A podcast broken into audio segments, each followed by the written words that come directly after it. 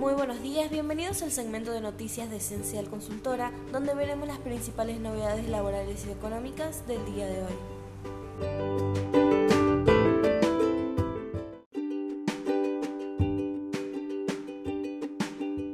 Repro 2. ¿Hasta qué fecha y cómo acceder al beneficio?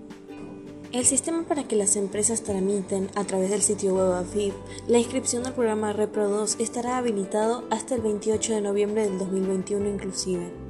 El programa de recuperación productiva 2 es una herramienta diseñada por el Gobierno Nacional para sostener el empleo en sectores con dificultades económicas en el marco de la pandemia del COVID-19.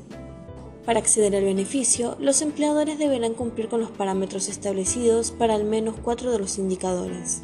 Para determinar la nómina de personal y el monto de los salarios se considerará como referencia el mes de octubre del 2021. En tanto, para el cálculo de la variación interanual de la facturación, la normativa dispone que se utilicen los datos correspondientes a los meses octubre del 2019 y octubre del 2021. Desde AFIP informan que el servicio con clave fiscal programa Repro 2 estará disponible hasta el 28 de noviembre del 2021.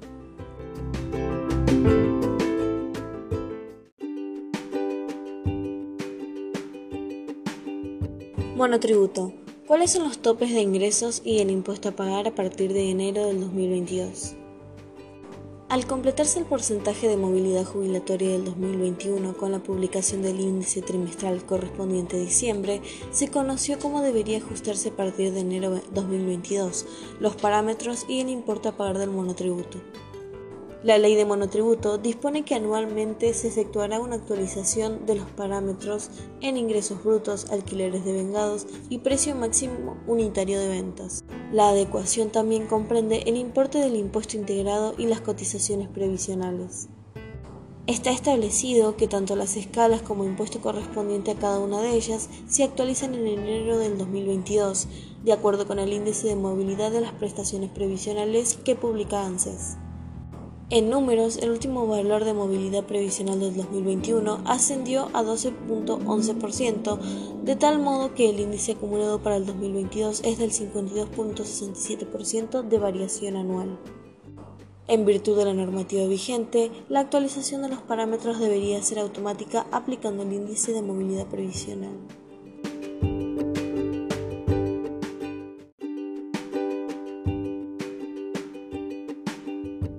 Condonación y moratoria. ¿Desde cuándo está disponible cada uno de los sistemas informáticos? La AFIP dictó los requisitos, plazos y formalidades que hacen operativas las disposiciones de la Ley 27.653. Dichas regulaciones se estipulan en la Resolución General 5101, la cual se encuentra dividida en cinco títulos con un profundo contenido que abarca un gran número de situaciones, tanto para adherir como para reformular las decisiones tomadas con anterioridad y ahora se ven beneficiadas por condonación. Para la adhesión, se deberá ingresar a mis facilidades, opción, regularización excepcional, ley número 27.653, para la cancelación de obligaciones con pago al contado y para la adhesión mediante planes de facilidades de pago desde el 29 de noviembre del 2021.